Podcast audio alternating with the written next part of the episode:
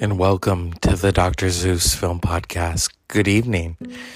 Today has been a interesting day. I woke up to the news that Prince Philip had died at the age of 99. He was portrayed in many films and TV shows, but I remember very boldly the night the 2006 film The uh, The Queen. James Cromwell played Prince Philip and Helen Mirren in her Oscar winning role as Queen Elizabeth II. And there are some interesting things that he says in that role. In reality, Prince Philip came off as very charming and at the same time knew how to play interviewers who were really just trying to get a rise out of him. He dedicated his whole life to his wife, the Queen,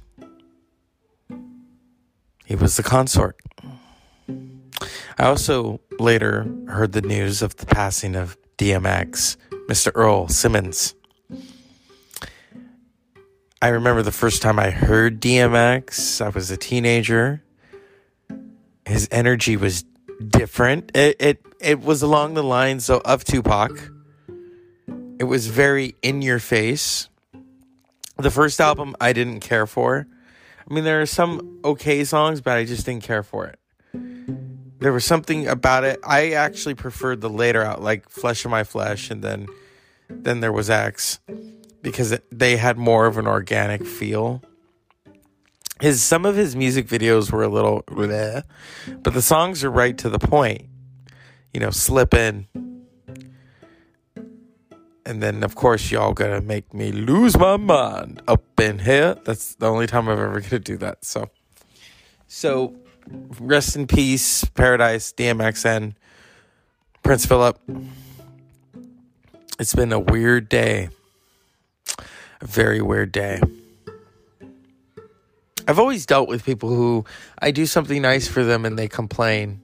And I dealt with that today. And while I don't want to elaborate and go off on them. I'm often glad that I do things by myself and I travel by myself because at, at the end of the day, all that matters is what I think of it. When other people are privy, they're just going to complain, complain, complain. And it it really makes me think, whoa, people are really fucked up. I've taken people to concerts, to dinner, and what do they they complain? Oh, this isn't if only this was better. You know, I take stock in the fact that life is what you make it. Things can't always be better. Things can just be in the moment.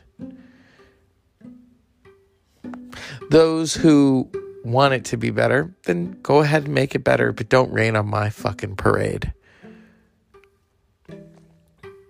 Or smash me because I didn't buy the perfect seats or because this isn't the perfect show. Oh, it was okay. All right. I'm starting to take into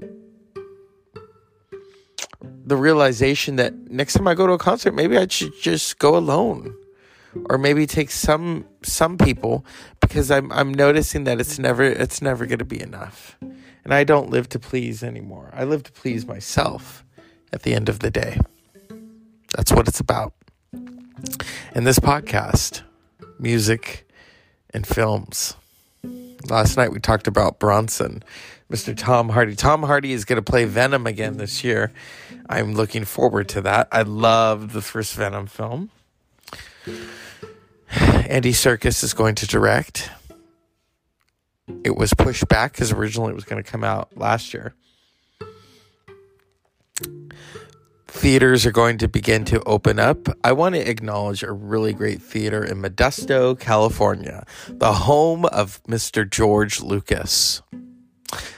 The State Theater has been around for 80 something years. They have a really, it used to just be one screen, and now I think it's two. They're in downtown Modesto. I've seen many Oscar nominated films there, documentaries. I went and saw The Stooges, Gimme Danger the documentary directed by Jim Jarmusch. Such an amazing doctor. To to get up on a Saturday morning and drive in the fog and go there and just be marveled by this this theater, the history of this theater. So I thought I would devote, you know, this is a this is a podcast about films and music. They often have musical acts at the State Theater. I have often donated money to the State Theater because I believe in them. So let's take a trip to Modesto, California. And I'm sure Mr. George Lucas is very aware of the State Theater. It, you know, it's on McHenry Avenue.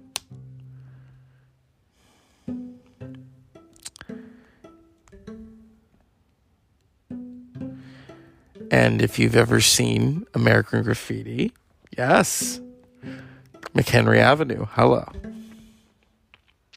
Here's just a little interesting tid, uh, tidbits about the State Theater. Here we go. Yesterday and today are gently juxtaposed in downtown Modesto's unique blend of old and new.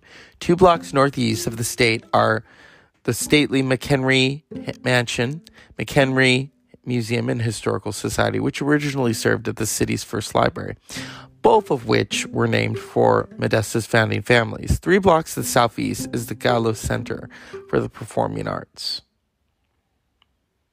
The State Theater was a relative latecomer when it was dedicated to the citizens of Modesto in 1934. By the time the theater opened on Christmas Day, Modesto had already been striving for its designation as one of the nation's top agri- agricultural regions for 64 years. To this day, the area is recognized as being a major con- contributor to the nation's bread basket, with products including milk, almonds, chicken, eggs, walnuts, peaches, alfalfa, grapes, tomatoes, dry beans, and apricots. To commemorate, to commemorate the city's abundance of water and agriculture riches, an arch was built in 1912 displaying the slogan Water, Wealth, Contentment, Health. The vulnerable arch still spans 9th and 1 streets today and retains its 668 incandescent lights that serve as a beacon for newcomers and a reassuring landmark for longtime residents. Modesto is also home to American graffiti producer and director George Lucas the world's largest winery population. But it is the jewel.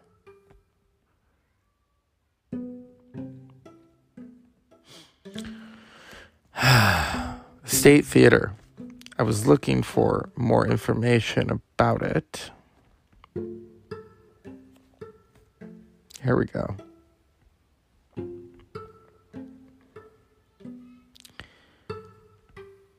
Modesto has been in the news throughout the years, sometimes for unfortunate events, people of infamy.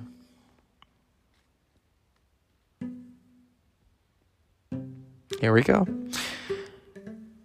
The 560 seat Art Deco Theater featuring Dolby Surround is home to cultural educational, and civic events, concerts, and the finest foreign classic and independent films. Classic theater showing old, foreign, and independent films also hosts concerts and events. When I first discovered this theater, and it's been around a long time, so it's not like I discovered it on my own. I'm not an explorer of sorts. But to step inside this theater, I remember taking pictures and just being in awe of this theater, the State Theater. So let's dive into its history.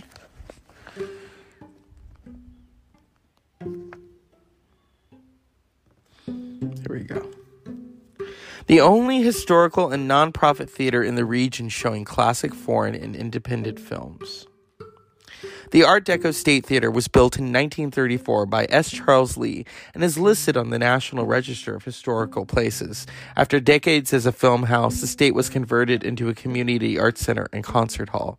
It was remodeled during the 1990s. In June 2005, the new nonprofit State Theater of Modesto Incorporated was created, and for the first time since its opening, the State Theater has been transformed by a fully comprehensive film going palace.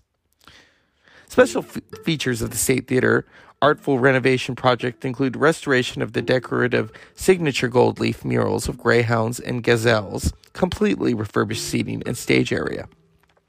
Fully updated and comfortably appointed backstage guest artist studios, dramatically renovated Art Deco lobby, highlighting a newly designed lounge and sweeping converted mosaic tile and stainless steel replacement of the vertical and renovation of the horizontal marquee, complete with retro neon lights and dynamic LED reader board, an installation of a state of the art Meyer sound system for both film and live performances.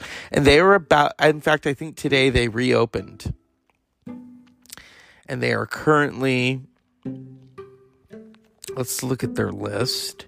I love going here. I remember when Moonlight first was going to come out and I had just seen Gimme Shelter or Gimme Danger, uh, the story of Iggy Pop and the Stooges. I so regret not going to see Moonlight. It looked interesting just by the the poster, and then what it ended up doing at the Academy Awards and just dominating. And then to watch the film, and I thought, oh, I should have seen this in a theater. It's such an amazing theater, and that's why I am highlighting it. It's so important, not just to the city of Modesto in Northern California, but to all over the world. If people want to go and search for an old theater, this is amazing. Minari is currently playing on Saturday. Once Upon a Time in Hollywood, directed by Mr. Quentin Tarantino. Minari is directed by Lee Isaac Chung, and it's nominated for some Oscars. A League of Their Own on Sunday, April 18th. And then they also have a virtual cinema, which is amazing. Last year I rented a film there, a documentary about the effervescent Ella Fitzgerald. The State Theater is thrilled to welcome you back starting April 9th. We have developed new standards to ensure our patrons' safety amongst COVID 19. Please click COVID 19 protocols above for more information. I'm just so happy that they're open. I urge those of you who are visiting Northern California to go to the State Theater in Modesto, California. I loved going there. The two films that I've seen there, I saw Gimme Danger, directed by Jim Jarmusch about Iggy Pop and the Stooges, a great documentary. And then I saw with a friend a couple of years ago Victoria and Abdul, where J- Dame Judi Dench reprises her role as Queen Victoria. It was an amazing film. And since then, I haven't been back since, and I'd love to go back. And I feel this is the right time to go back. And so I thought I would just display and talk about why I love this theater. Usually you go to a, a theater and you watch a movie, but this one, there's a history behind it. And if you go inside this theater, as you watch the film, you can't help but look at the history of this theater. That's why during the previews, gaze upon this this amazing theater. There's so much history. There's a, a beautiful balcony. I remember sitting at to watch the the Stooges documentary. I was just in awe of the theater itself as a place, as a whole. They also play classic films there. They play Casablanca, they play Christmas films, horror films, The Exorcist. The State Theater in Modesto, California. And I'm sure they probably do play American Graffiti in honor of their native son, Mr. George Lucas. George Lucas has had a very what what can we say about the man that before Star Wars he had done THX and then he did American Graffiti. Amer- he in fact has stated that he wanted to make films like American Graffiti. He had no intention of making films like Star Wars. The fact that he only directed one of the first ones, the rest were handled. And then when it came to the prequels, The Phantom Menace, he directed those. He hadn't directed Star Wars in a long time. Whenever I would work somewhere and we would talk about Star Wars, I remember one time I worked uh, at, for a clothing store and Star Wars The Force Awakens was about to come out and they had all this Star Wars paraphernalia and I was putting some stuff away and I said this is so funny that here we are we're putting all this out and we are a couple of miles away from Modesto where the, the director of these the creator of this series is from. And they said who? And I laughed. I said oh you don't know? George Lucas created Star Wars who is he? I said, he created Star Wars and he's from Modesto. I said, yeah. I said, that's hmm. sad that you don't know that. But I guess only us filmmaking nerds know that and also know that Mr. Francis Ford Coppola, a good friend of his, helped to produce and finance American Graffiti. In 2007, Francis Ford Coppola, George Lucas, and Steven Spielberg presented an Academy Award for Best Director. And it just so happened that they gave it to their old film baddie, Mr. Martin Scorsese. That was a moment you could tell something was up when all of three of them appeared. And they opened the envelope and said, and the Oscar goes to Martin Scorsese for The Departed. Because they'd all worked together. You know, the film community in the 1970s, everyone knew each other Brian De Palma and George Lucas, according to Carrie Fisher's book, had her audition at the same time for Carrie, the film that Brian De Palma was directing, based off of Steven Spielberg's book Carrie, his novella, and for George Lucas's Star Wars. And Carrie Fisher didn't think she got either. And then she said that she thought it would be funny if she got Carrie because here it's Carrie starring Carrie Fisher. The fact that she got Star Wars and was playing Princess Leia. I, I don't think any of them knew what was going to happen. How big the film was going to be, the franchise, everything, her likeness. She's talked about this Pez dispensers. Isn't that right, Carrie? That's so great that you segue my ghost into your conversation, dear. Yes, for most of my unnatural life of 60 years, I was handled not delicately, but sporadically through different condiments, Pez dispensers, shampoo bottles, as Princess Leia. George Lucas, I remember I said to him, Why can't I wear a bra? And he said, There's no underwear in space. But years later, Queen Amidala was obviously wearing a bra. And George just laughed and said, Well, Carrie, you know. But Carrie, tell us about when you first found out you got to play Princess Leia. Well, as you so gracefully mentioned, I auditioned for two roles Carrie, directed by Brian De Palma, and Star Wars, directed by George Lucas. And I didn't think I got either. George and Brian were both kind of quiet at first. Brian did most of the talking.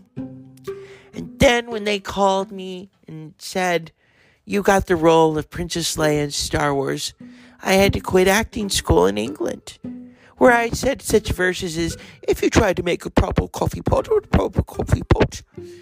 And so everything went to shit.